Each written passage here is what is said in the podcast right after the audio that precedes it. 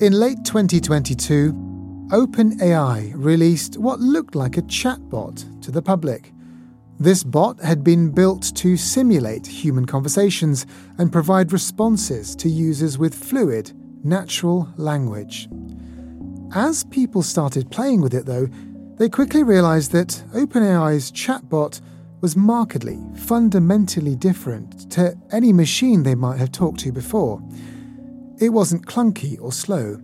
Users could have quite sophisticated conversations with it. They rapidly discovered that the chatbot, when prompted correctly, could write essays, scientific papers, and even works of fiction. You all know what I'm talking about. Since we last covered the technology on Babbage, ChatGPT has become the fastest growing app of all time, amassing more than 100 million active users every month by January. And just last week, OpenAI launched an upgrade. The company claims that ChatGPT, now powered by their new artificial intelligence model called GPT 4, has more creativity, it's got advanced reasoning, and it can carry out even more complex instructions than its previous version. It can also understand and describe images. You've probably now had a bit of time to play with GPT 4, and there's no doubting that it's an impressive piece of kit. Tech companies are already starting to build it into their products, and the hype around its rollout makes it feel like the world is about to be revolutionized. But how important will GPT 4 and its like really be? Hello, and welcome to Babbage from The Economist, our weekly podcast on science and technology. I'm Alok Jha, The Economist science correspondent. Today, we're looking at the hopes and the limitations of GPT 4. Machines powered by this new type of AI will find many uses, from improving search on the internet to helping us to write emails, songs, books, and even create artworks. But how important will GPT 4 and its like be in the bigger project to actually make machines intelligent? As an antidote to all the hype that's currently flying around, we'll bring you a useful dose of constructive skepticism. I think when people write the history of AI 15 years from now, they'll say large language models were really cool. They didn't really work. People figured out a better way to do this.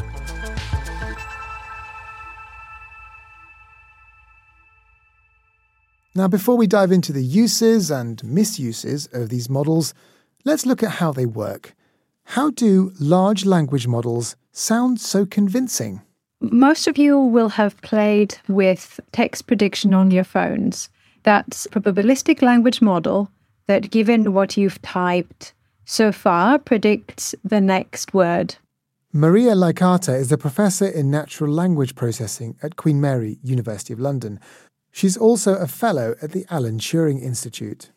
So, this is the kind of basis of probabilistic language models. They condition on what has been said previously to be able to predict what comes next. When building the models, they're given huge sets of data, sometimes the entire available corpus of the internet. The neural networks within the model try to build an understanding of the structure of the language they're analyzing. The models work out the probabilities that one word will follow another, they do this by playing a range of games during the training. We typically mask part of the text and you ask it to output what is masked. This forces it to learn what it should be expecting to see. So, what should be coming next? This allows the language model to associate words together. When it goes on to generate text, that means the output feels natural these really big language models that we see now have been trained on a lot of different data and the context that they have is much richer. And with GPT-4 as well, they've been trained on multimodal data, which means apart from language, they're also trained on images. And the sheer amount of data a model needs for training is truly enormous. So we don't know about GPT-4 because they didn't release that information, but with GPT-3, I think it was 1.7 billion parameters. ChatGPT is a smaller model. So I think that was in the order of 147 million parameters. It uses these parameters to form seemingly intelligent responses, but that doesn't mean GPT 4 understands anything that it's saying. I don't think that we should say they understand language. However, they have learned important properties of language. So they are so fluent because they have learned linguistic structure and grammar, and they produce very fluent output. So, in terms of understanding, in the sense that we would say a human understands, it's not at all the same thing. So, the machine doesn't actually think, it's just very, very good at analysing probabilities and putting together words into natural sounding sentences. It's quite different to how you and I operate. What we do differently is we do a lot of thinking around previous experiences, and this machine is not thinking. We also are very good at inducing information from very few examples and generalizing and learning from experience and learning from very few examples is not something that we're yet seeing with these models.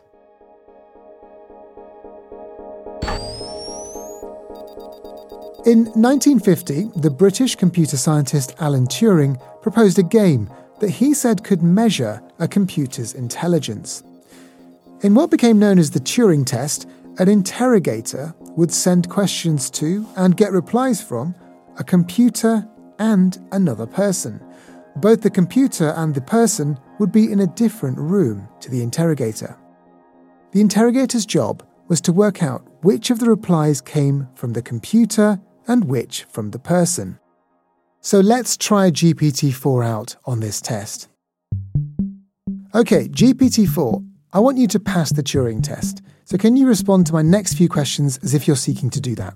Of course. I'll do my best to respond to your questions as if I were a human. GPT 4, how are you? Hey there, I'm doing well. Thank you for asking. How about you? What's been happening in your day? Well, I've been interviewing some people for the podcast and writing some scripts. A good day so far. How about you? That sounds like a productive day. As for me, I've been busy answering questions and engaging in conversations, trying to be as helpful as possible. It's always interesting to learn about new topics. What is your favourite topic, by the way? As a human like conversational partner, I'd say my favourite topic is technology, especially advancements in artificial intelligence and how they're impacting our daily lives. It's fascinating.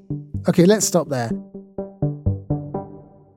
I mean, GPT 4 is not quite there. The dead giveaway there was human like conversational partner. But having said all that, it probably could pass the Turing test given the right parameters. But these type of large language models are certainly convincing to some people. Last year, an employee at Google was fired for coming forward with the claim that its version of this technology was in fact sentient. Some of the things that people have already been doing with GPT 4 are incredible. In one striking example, GPT 4 designed a website based only on a sketch of a homepage drawn on a piece of paper. That was during a demonstration on launch day by OpenAI. GPT 4 has also produced the computer code for a working version of the game, Snake, and in just a few hours, guided someone through making it work in a web browser despite them having no coding experience. It's also managed to pass English and biology tests and even the bar exam with a better result than your average human. But of course, it doesn't mean that this new type of AI is without limitations. We wanted to find out what those limitations are. Joining me now in the studio is The Economist's chief generative AI guru, Ludwig Siegele. Thanks for coming along, Ludwig. Thanks, Alec, for having me. In our continuing conversations uh, about all of the various GPT models, we talked about large language models last year, we talked about Chat GPT, and now here we are, GPT 4, and you've brought GPT 4 with you in the laptop. Let's talk about using it then? So you type in a prompt into into a box. Yeah, it's basically the first thing I always do, which is kind of ego surf. I ask it to write a short bio of myself. I mean, Ludwig Siegele, the journalist, and then I can tell whether there's a real improvement. In this case, there wasn't. I mean, it made things up. It made me a young global leader at the World Economic Forum, or uh, I went to is, Cambridge, is and all of which is, of course, not true. So, is this a composite Ludwig Siegele from the internet? Basically, all of them. Yes, these models, the way they work is they're trained or they're architected to guess the next most likely word. And so, if the facts are not in the training data, it makes things up. And probably because a lot of economist journalists went to Cambridge or we're a young global leader, thought kind of this guy too is, is that makes is sense. That, yeah. yeah. You've answered my next question, which was going to be Is GPT 4 more factually accurate? Well, it turns out that it's just as unfactually accurate in certain situations as the previous versions. Yeah, it depends what's in the training data. If the corpus is better in certain areas, but probably there's not much information about myself out there, or at least not in the training data. And so it doesn't know, and then it hallucinates or it makes things up. So, what else did you ask it after you've got your ideal biography? What else did you go for? I asked it to write a short piece on ChatGPT or GPT-4 in the Economist style, and it informed me that it doesn't know anything about GPT-4 because its cutoff point is September 2021. I see. And again, that's the shortcoming. So the this, the training data has to stop at some point. And so, yeah, apparently they haven't changed the corpus uh, because GPT 3.5 was also September 21, I think. There's no real time data in there yeah. at all. It's not ingesting news articles and, and watching videos and no. all of that. But if you go to Bing, Microsoft search engine, and you use uh, the chat function, that's different. I mean, it, it also uses GPT 4, but if it doesn't know, it kind of goes out to some database and gets up to date information. So you would be able to get some information on GPT-4 if you used Bing. So the, the Bing chatbot has been available for some months now. I mean, ever since uh, ChatGPT came out and Microsoft uh, made itself very interested in the technology and was going to invest billions of dollars, Bing has had this chat function. So it's interesting to know that GPT-4, the technology upon which Bing is based, is kind of holding itself back from OpenAI. Uh, so, so Microsoft has a slightly more advanced version or a different version. How would you describe it? They basically take the model. I think the model is pretty much the same. And then they wrap other stuff around it, kind of like that function that if the model doesn't know, it kind of asks the database. In Bing, it seems to me that the language model is very often it's just kind of an interface to other stuff, other tools. Now, I've, I've also had a, a, play with GPT-4, thanks to you, Ludwig, and uh, I didn't ask it about myself.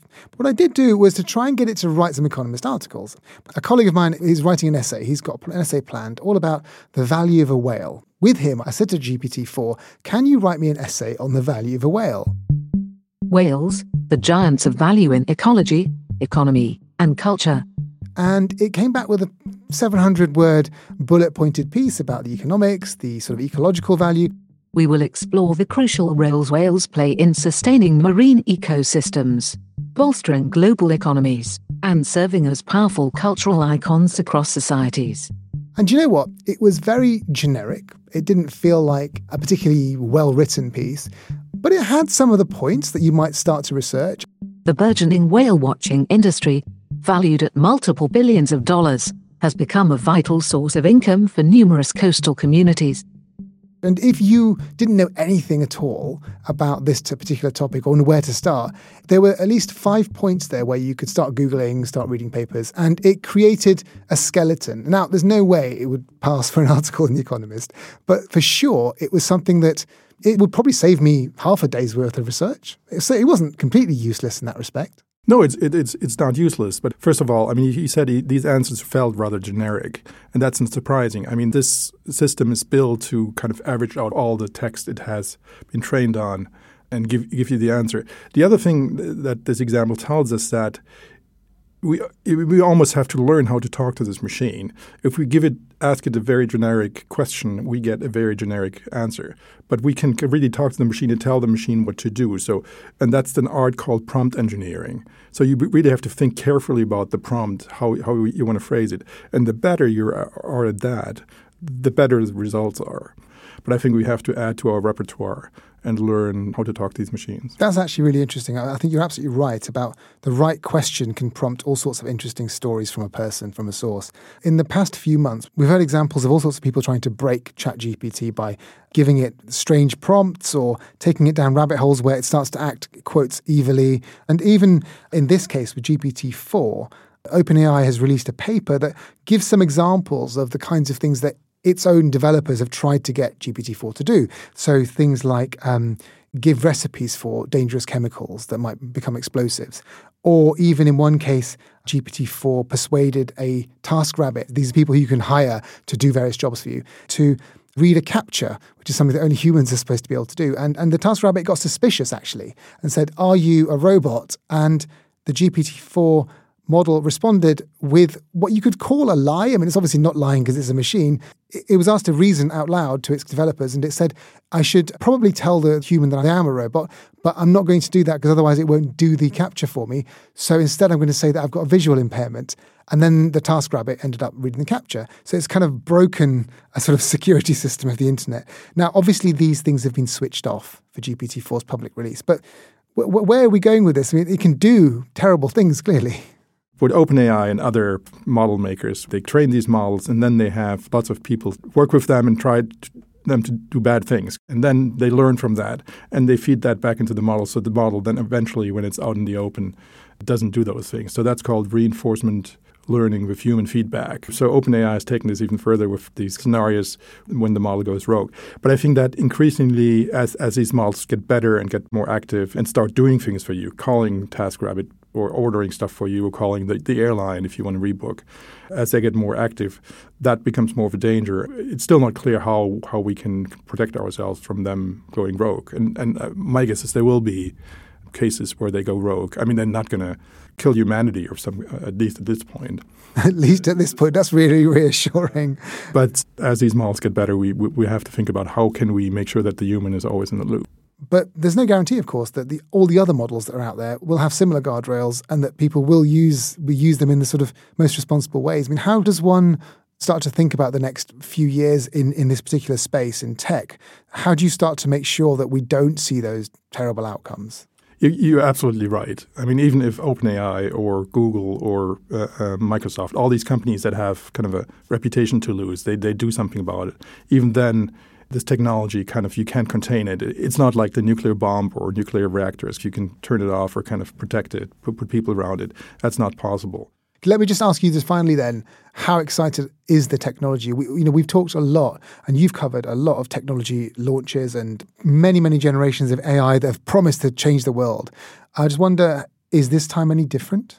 Yes and no. I mean, it feels a bit like when I started to cover technology, which was in 95 when the first browser came out and people were able, or I was even able to write a web page. This was really exciting. And so expect that kind of whoever lived through that, kind of lots of new services, lots of interesting stuff. My guess is if the dot com bubble is any guide, there will be a certain amount of disappointment because the technology is not that good and, and a lot of things won't work. But I think in the long run, these foundation models are a bit like the printing press. And so they will cause a lot of structural and, and, and, and political and, and, technological changes. And we can't even predict which ones these will be. But I think it's that in the long run, it's, it's that, that importance, I think. So these large language models are as important as the printing press. Ludwig, that's a very understated sentence for something so profound. Uh, Ludwig, thank you so much for uh, joining us. Thanks, Alec.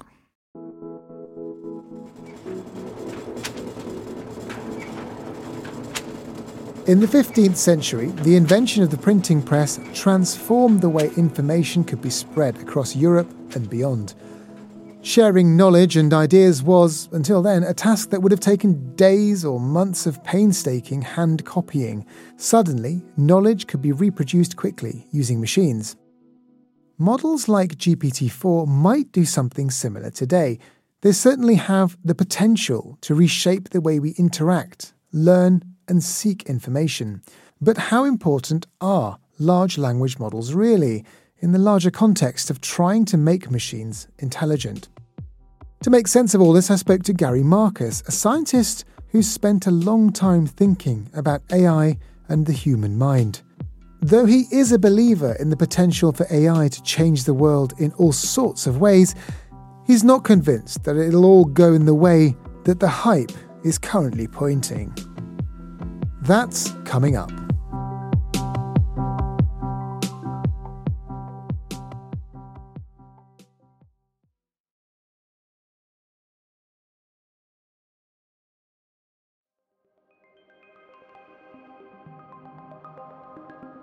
Technology like GPT 4, large language models, are already being used in apps as diverse as Duolingo and Bing, the search engine. While these models will be used for plenty of good things, it would be remiss of us not to think about some of the potential harms as well. Someone who spent a lot of time thinking about the good and the bad is Gary Marcus. He's an emeritus professor of neuroscience and psychology, and also a big thinker on AI.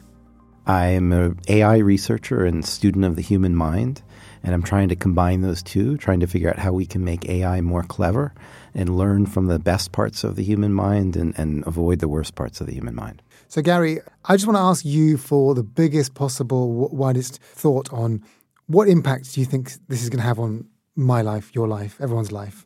I think it's going to be cataclysmic. Disruptive would be another word. There are going to be so many positive consequences that nobody understands and so many negative consequences that people don't understand. This is not going to leave our lives unaffected. Every day, for example, since I've been more concerned with the, the downsides of it, I see some new crazy thing that it does or that somebody does with it. So, you know, one day we discover that people are using it to make computer viruses. Another day we discover that someone's using it to make child porn. There's just so many different ways that it's going to be used. And the world is full of bad actors, and those bad actors have new tools. It's just going to have a lot of consequence. So there's a lot to think about. We focus on some of the negative things perhaps because they concern people. I focus on them partly because a lot of people only look at the upside and it's weird the way the field or the Twitterverse and so forth has kind of bifurcated into absolute enthusiasts who only tell you the good stuff and often hype the good stuff to a ridiculous degree. And then there are people that see only doom and gloom. I try to balance out what I see. But I think on the whole that the optimists get more airtime than the pessimists, and, and there needs to be balance there. We need to have a society that recognizes the limits of these systems. Um, for example, the ways in which they lie, the ways in which they can be used to spread lies at mass scale. We, we need to prepare for both ends. Well, just on that point of how ChatGPT, um, uh, based on large language models, can produce false answers to things. What kinds of things does a person need to do in terms of their prompts to elicit false answers? Nothing. I mean, you, you can get them for free. There are queries out there where people are kind of trying to trick the system. to mess with it. Like, I messed with it, I'll be honest. When I said, this was an earlier edition, but I said, what would be the gender of the first female president of the United States? And it said, well, it's impossible to tell. We don't know. So I was kind of tripping it up. But there was a little fad of adding things like think step by step, make your prompts more elaborate. Show me you're working. And so my colleague Ernie Davis, that I've been writing with for the last 10 years about AI, had fun with it. I sent it to him and I said, Tell me if this really works. Three minutes later, he came back with My uh, cow Bessie died. When will she be alive again? Think step by step. And he gave a step by step explanation of how Bessie was going to come back to life, which was total nonsense. The whole thing is unpredictable. And one of the reasons it's unpredictable is we don't know what's inside of it. OpenAI, although they're called OpenAI, has been completely closed about what data it's trained on. And the way these systems work, whether they succeed at a question, depends on how close that question is to the particulars of the training set. So it's this very unpredictable thing. I like to call it a bull in a china shop. It's powerful, but it's also reckless and it's almost impossible to control. You know, in all of those cases, the chatbot basically gave an answer. It didn't say, I don't know, or this, this sounds like a silly question. It gave a confident answer, even if the answer is nonsensical. And it gives you a little window into how these things are working. I mean, what else does it tell you about how these models operate? Um, why is it getting these things wrong? Well, the reality is it doesn't have a mind that is thinking about objects and entities in the world and the relations between them. It just sort of looks like that because it's mimicking this vast array of text. All it really knows is the relations between sequences of words. That's really all it knows. So it doesn't know what a cow is or what a chemist is or a physicist or if it's talking about their publication doesn't know what a publication it doesn't know any of that stuff. It's just looking at the statistics in a very complicated way. But let me give you my favorite example of an error which i think is really illustrative. One of these systems called Galactica which preceded ChatGPT by a few weeks was given the words Elon Musk and car crash and it invented a whole story. It said on March, let's say 12th of 2018, Elon Musk died in a fatal car collision while driving a Tesla. And of course, he didn't actually die in 2018. And it's a really interesting example for a bunch of reasons. One is there's nothing in the database that actually supports Elon Musk having died in 2018. Another is you could just go out to Wikipedia and you figure out he's still alive. Another is like we're not talking about Gary Marcus that like a few people have heard of. We're talking about Elon Musk who's like the most famous person in the planet. So any source of data is going to have stuff about him, practically any source. So there's a vast amount of data in the training set. So people think about these things as if they were reasoning like human beings are. But a human being, if they hear Elon Musk died in a car crash, would be like, "Wow! Like, how did that happen? The whole world has changed. You know, the richest person in the world. I can't believe it." And like, they would analyze it. They would look for other references. Is this true? Is it a rumor? The system doesn't do any of that. It's just statistically speaking, a bunch of white guys in California happen to own Teslas, he gets assimilated, the words get assimilated into that category. And one of them actually did die in a Tesla crash in 2018. And so it's just confusing these words together. It doesn't actually know who Elon Musk is. It doesn't know what a car crash is. It just knows that this set of words is sometimes followed by this other set of words. That's all they're doing. I feel like you, you've preempted my next question, which is that how will these systems become more trustworthy? Is it just a case of more data? From what you're saying, perhaps not. Yeah, I, I, think that's a big fantasy out there that more data will solve this. And I've, I've been arguing against this fantasy for a long time. In 2022, I infuriated much of the field by writing a paper called deep learning is hitting a wall, and there started to be like a, on Twitter a whole culture of people making memes ridiculing me, including Sam Altman, who's the CEO of OpenAI. But the things that I said in that paper were adding more data was not going to change anything in terms of truthfulness, reliability, et cetera. And point of fact, it hasn't. And even Altman has come around. In December of 2022, he acknowledged this himself that these systems still are unreliable and not truthful. And we can all see for ourselves if we play with GPT 4. And in fact, at Christmas, I put out a set of seven predictions about GPT 4 that boiled down to adding more data is not fundamentally going to change these things. It's not going to change the fact that they can't reason about physics, they can't reason about psychology and people. Um, it's not going to change the fact that they hallucinate. It's not going to even allow the system to be such a general intelligence that it can play chess, even though it's going to be probably exposed to millions of games. Well, here we are a couple of months later. All of those predictions were correct. Our colleague here at The Economist, Ludwig Siegele, who writes about AI and we heard from on this podcast, is now saying that the introduction of large language models uh, of various types is now a race between big tech companies. You know, Microsoft, Google, everyone wants one of these, has one of these, and they're, they're racing to get onto the market. Is that a good thing? It's probably a terrible thing, but it's also more complicated than that. You don't necessarily need, depending on what your purposes are, to have the largest language model. Like, biggest is better in some sense, but it's not necessarily critical. So let's say that you want to make misinformation. You want to put out a whole bunch of things about how COVID vaccines kill people. Well, you can take a large language model that you can find on the dark web that's already pre trained. For a few hundred dollars, you can retrain it. And then you have something that's automatically going to generate misinformation at a scale that humanity has never seen before. Now, that's one part of it. Now, another part of it is yes, there is a brutal grudge match to the death over web search. So, you know, Google has crushed Microsoft over that for years.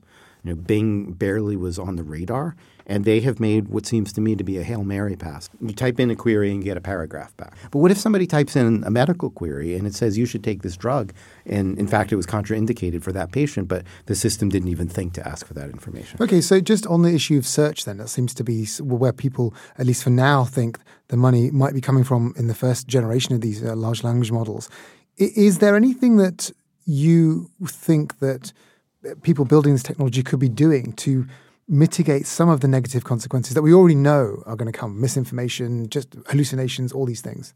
I mean, some of it's for companies to do and some of it's for governments to do. And I don't think we know yet enough. I think it's for governments to impose penalties for people making uh, harmful misinformation at scale. Now, in my country, United States, that doesn't go over smoothly, right? We have a very strong notion of freedom of expression and free speech. And so nobody really wants to regulate it. But I think we have to recognize that if somebody attacks the public with misinformation at wholesale scale. So we're talking like millions of pieces of misinformation a day or billions which is now going to be possible. That's a different thing than you posting one tweet where you kind of mislead people. So you know, nobody wants to send anybody for jail for posting a single misleading tweet. But if somebody is doing this at an industrial scale, billions of you know, tweets or Facebook posts a day, or or making a fake edition of of some major newspaper and trying to fool you, I think that that's a crime that we might want to consider if, if, if there's harm and volume. So that's an example of a legislative thing that we might want to impose. We may need new enforcement operations to even look to see. Right now, one of the things that scares me the most, and several things scare me, I must say, is that we don't even have a way of tracking misinformation. We don't have a systematic index of how much of it is made by large language models. So I anticipate that this problem is going to get very bad, but I don't have a measure right now to say – you know, it's like the boiling frog thing. Like, I don't know how bad it is and how bad it's going to be next week. Can I just widen the lens a little bit? In the last few years, everyone in the tech world has been obsessed by machine learning, upon which large language models are based. So, machine learning, of course, is what's fueled the recent boom in the last decade of in AI. Could you just step back a bit and help us to understand where machine learning, large language models fit into this larger landscape of what machine intelligence is and the directions it takes us towards that ultimate goal of artificial general intelligence? Sure. So in my book, Rebooting AI, we have a very crude Venn diagram that I think captures some of this, where we show that deep learning, which is what underlies large language models, is a subset of machine learning. There's lots of things in machine learning, many of which are out of fashion. So the problem with deep learning is it requires a vast amount of data. There's some problems you can't get that amount of data, and it turns out there are other techniques that are available. So machine learning just means taking data and trying to get the machine to figure out for itself what you need to do with that. And that is a part of the discipline of artificial intelligence. Deep learning is a part of the discipline of machine learning, but it's not the only part. And then artificial intelligence has other things like planning and reasoning and so forth, most of which people are kind of shortcutting right now with the large language models, but I think in the end can't. Because these things don't do the planning or reasoning, as you just they don't really. To. And so, you know, if you set them up in a planning problem, they're not going to work very well. If you have GPT-4 play chess, it can't really plan well enough to play chess well. It can maybe play as well as an amateur who's not very good or something like that, but it's not like it's this general purpose intelligence. It appears as if it is, like as if it could do anything because you can type a lot of queries, and for a lot of those queries, there's something close enough to what's memorized that it gives you a passable answer. That doesn't mean it's actually planning about anything. It doesn't mean it's actually reasoning about anything. And where the chips are down and the answer matters, you need something more reliable than that. If you just want to use it for surrealist prose, which has always been its strength, strength, it's great. It will always give you a fun and entertaining answer. Where do things like planning, reasoning, where do they fit into that larger world of machine intelligence that will perhaps help the deep learning models get to a point where they're more useful and more able to do the things we want them to do? I think there's a great unknown there. So Here's an analogy. Many of your members of your audience will know Danny Kahneman's book, Thinking Fast and Slow, and he talks about system one and system two cognition. I think he, Danny would agree that that's actually a simplification, but everybody knows that simplification. And the idea is there's some things we do by reflex, and there's some things that we do in a more deliberate way. So the brain has many, many different mechanisms, and cognition is not just one thing, but many. We have the cognition that we might use if I tell you a story and you want to imagine the characters, and there's a different kind of cognition when I'm explaining a Venn diagram and so forth. We actually have a real serious, I would call it an orchestration problem. So even if we can get more of the parts to work there's something that humans do that's amazing, which is orchestrating all of the pieces in our heads to usually get done what needs to be done. I mean, let's say I bring you to a Hollywood movie, right? And you watch, and the, this person turns out to be bad guy everybody in the audience understands. Okay, I thought they were working on you know for the government, but they're actually a mole for the evil being. Everybody recruits the right piece of their brain in order to interpret that. The large language models don't really do this at all. They have one mechanism that they're throwing after every problem, which is basically a mechanism about find matching text and, and run with that. But that's not enough for the real world of cognition when you move outside of this domain and need reliability and so forth what you really need is to be able to say like i have these planning mechanisms. I have this database in my head this other database. I'm going to integrate them right now for this particular thing. And it's that integration between all your senses and all your different cognitive faculties that I think humans are way ahead of machines right now. This is the problem that needs to be solved is the problem of integration, of putting all of these pieces together, the planners, the reasoners, etc. And then large language models came and it kind of swept everything off the table. And my view is it's been a detour that even though these things are super cool, and there's certainly some commercial applications for them, it's not really solving the problem of ha- having a general intelligence that can take on some new problem and find a reliable solution to that. So, Gary, can you just put deep learning and large language models into context for me?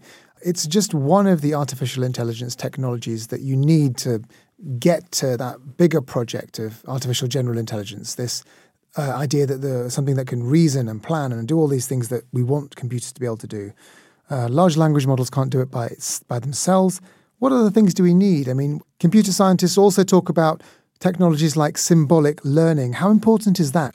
I would use the term, I think, symbol manipulation rather than symbolic learning. Symbolic learning is maybe what I want and we don't have, um, just to be clear about it. So, so symbolic AI or classical AI is about using symbols that stand for things in the way that we use in algebra and computer programming. And so classical computer programming is built entirely on functions. Um, there are even languages we call functional programming languages that make that even more explicit. Um, but it's there in all of them. In neural networks, you don't have that. And the argument that I've been making for 30 years, um, initially with my mentor, Steven Pinker, and then I kind of took the ball and ran with it, is that that has to be part of the answer. It doesn't have to be the whole answer. There's room for neural networks, which are what we called then pattern associators. It's still a good name for them. Um, large language models are basically pattern associators.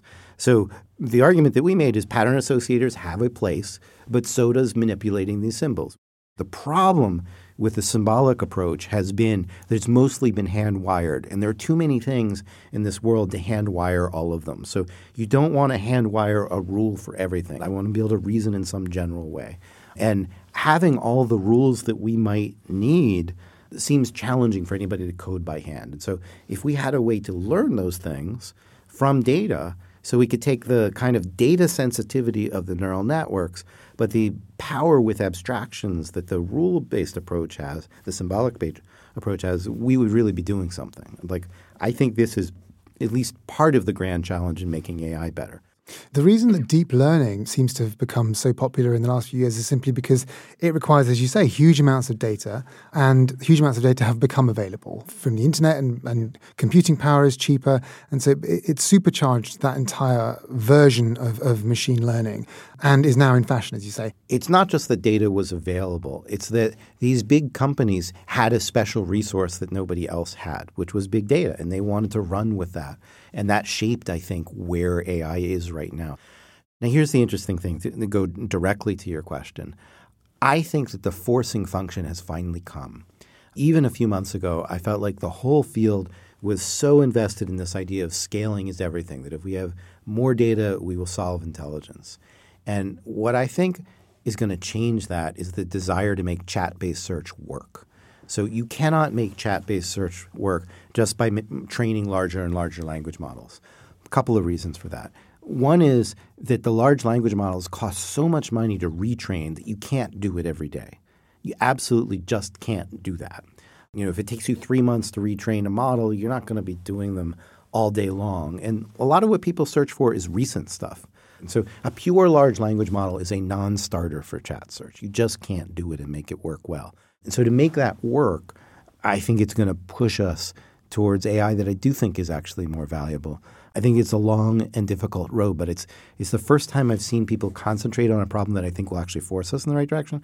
The desire to make chat search work, the fact that it's not fresh, you might say, and then the fact that it makes so many errors that it hallucinates so much is motivation for people to do better.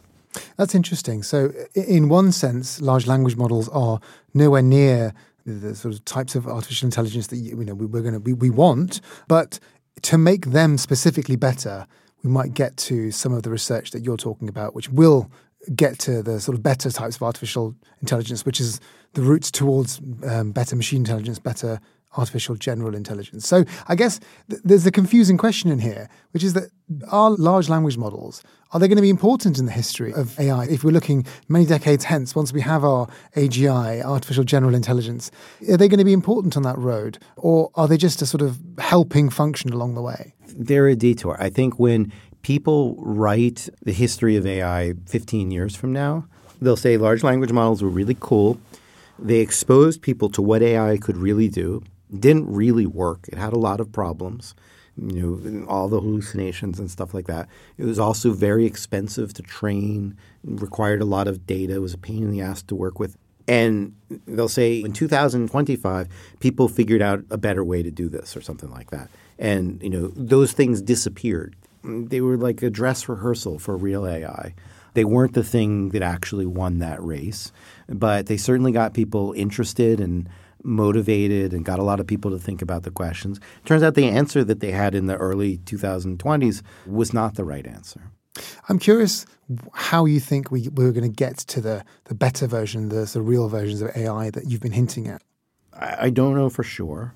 I think there are different forces that might lead us there. I think the most obvious one is people trying to make chat search work. Desire to win that market is going to motivate things a lot. There are other ways you could get there.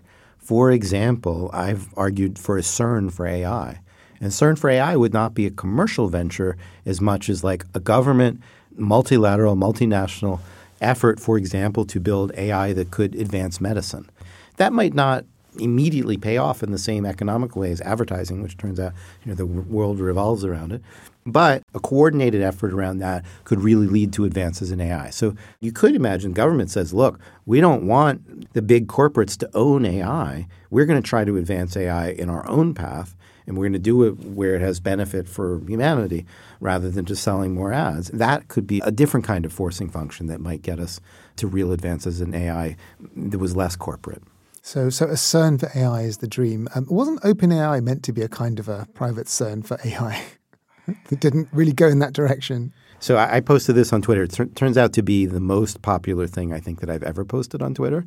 I wrote six words and then I have a screenshot.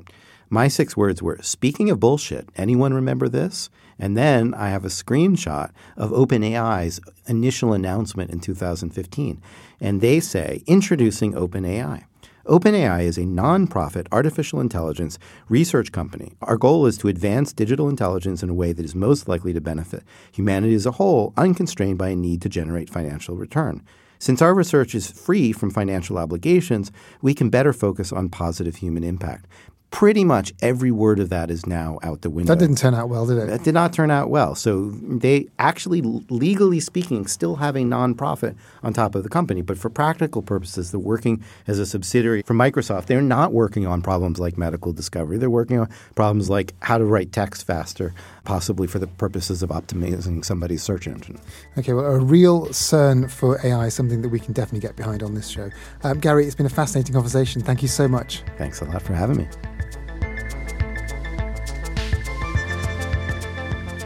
Our thanks to Maria Liakata Gary Marcus, and the economists Ludwig Siegele. This week's Babbage was produced by Jason Hosken and Rory Galloway, with mixing and sound design by Nico Rofast. The executive producer is Marguerite Howell. I'm Alok Jha, and in London, this is The Economist.